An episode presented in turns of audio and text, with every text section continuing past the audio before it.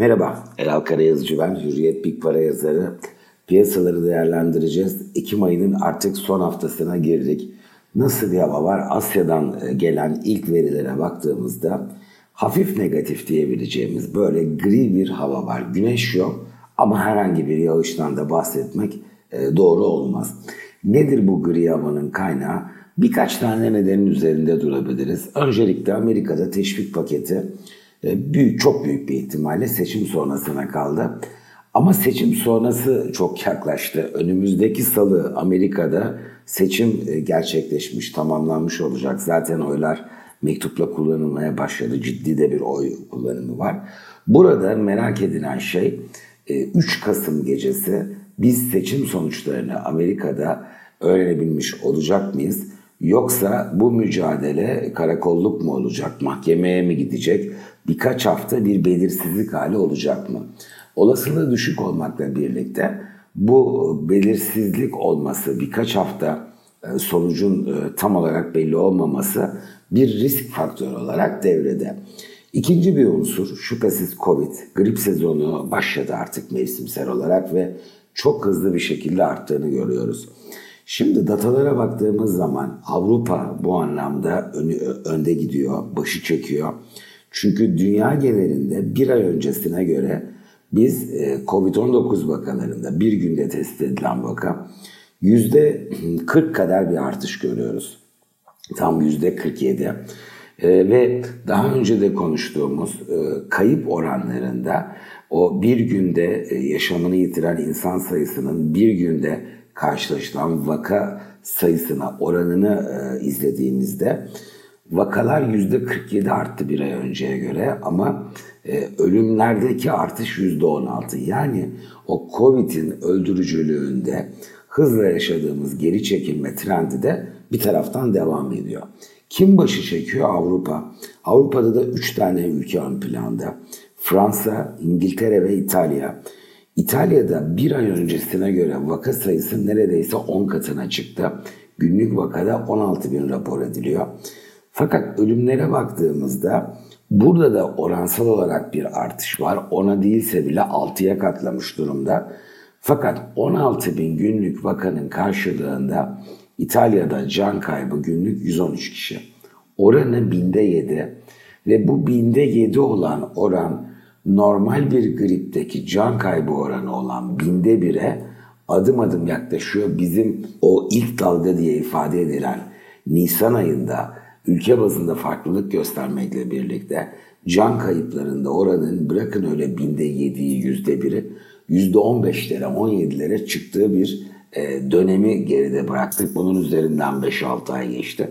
Bu bardağın dolu tarafı. Peki e, tamam ama ne olursa olsun grip sezonu hızlandı. Bunun 3-4 hafta daha devam etmesi bekleniyor. Daha yüksek datalar muhtemelen çıkacak karşımıza. Ve ister istemez de ülkeler tedbirler almaya başladılar. Bunlar Nisan'daki gibi ekonomiyi direkt kapatan, kilitleyen tedbirler değil. Bundan da kaçınıyor bütün e, dünyada ülke yönetimleri.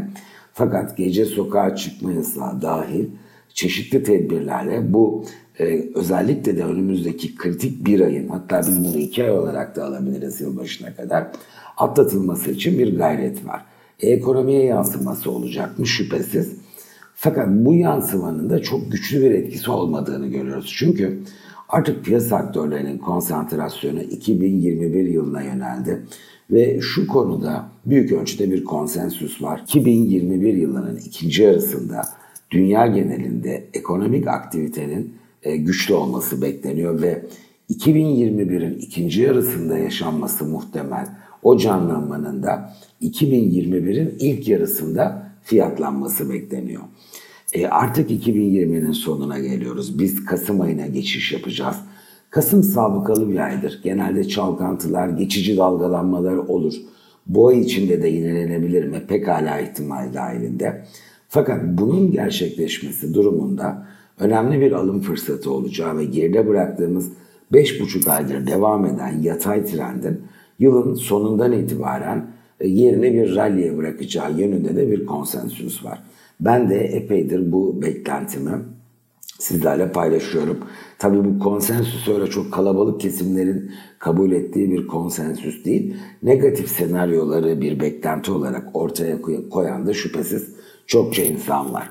Rakamlar üzerinden gidelim dersek 2021'in ben ilk yarısı içinde e, referans Dow Jones'u alalım lokomotif dünya borsaları için e, diyecek olursak 34 bin puana kadar bu cephede bir yükseliş yaşanabileceğini düşünüyorum.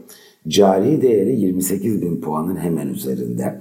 Bu önümüzdeki birkaç hafta içinde 27.250 desteğine ki cari değerin %2.7 kadar altında bir değer oluyor.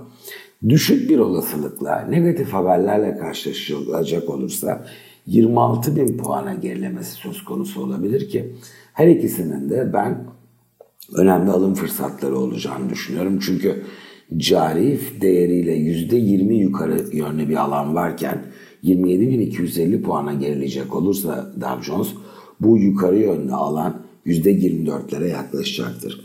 Bizim borsa 1190'da kapattı. 1170 dikkate değer bir destek. Arada bolca destek var ama en noktası ne olabilir?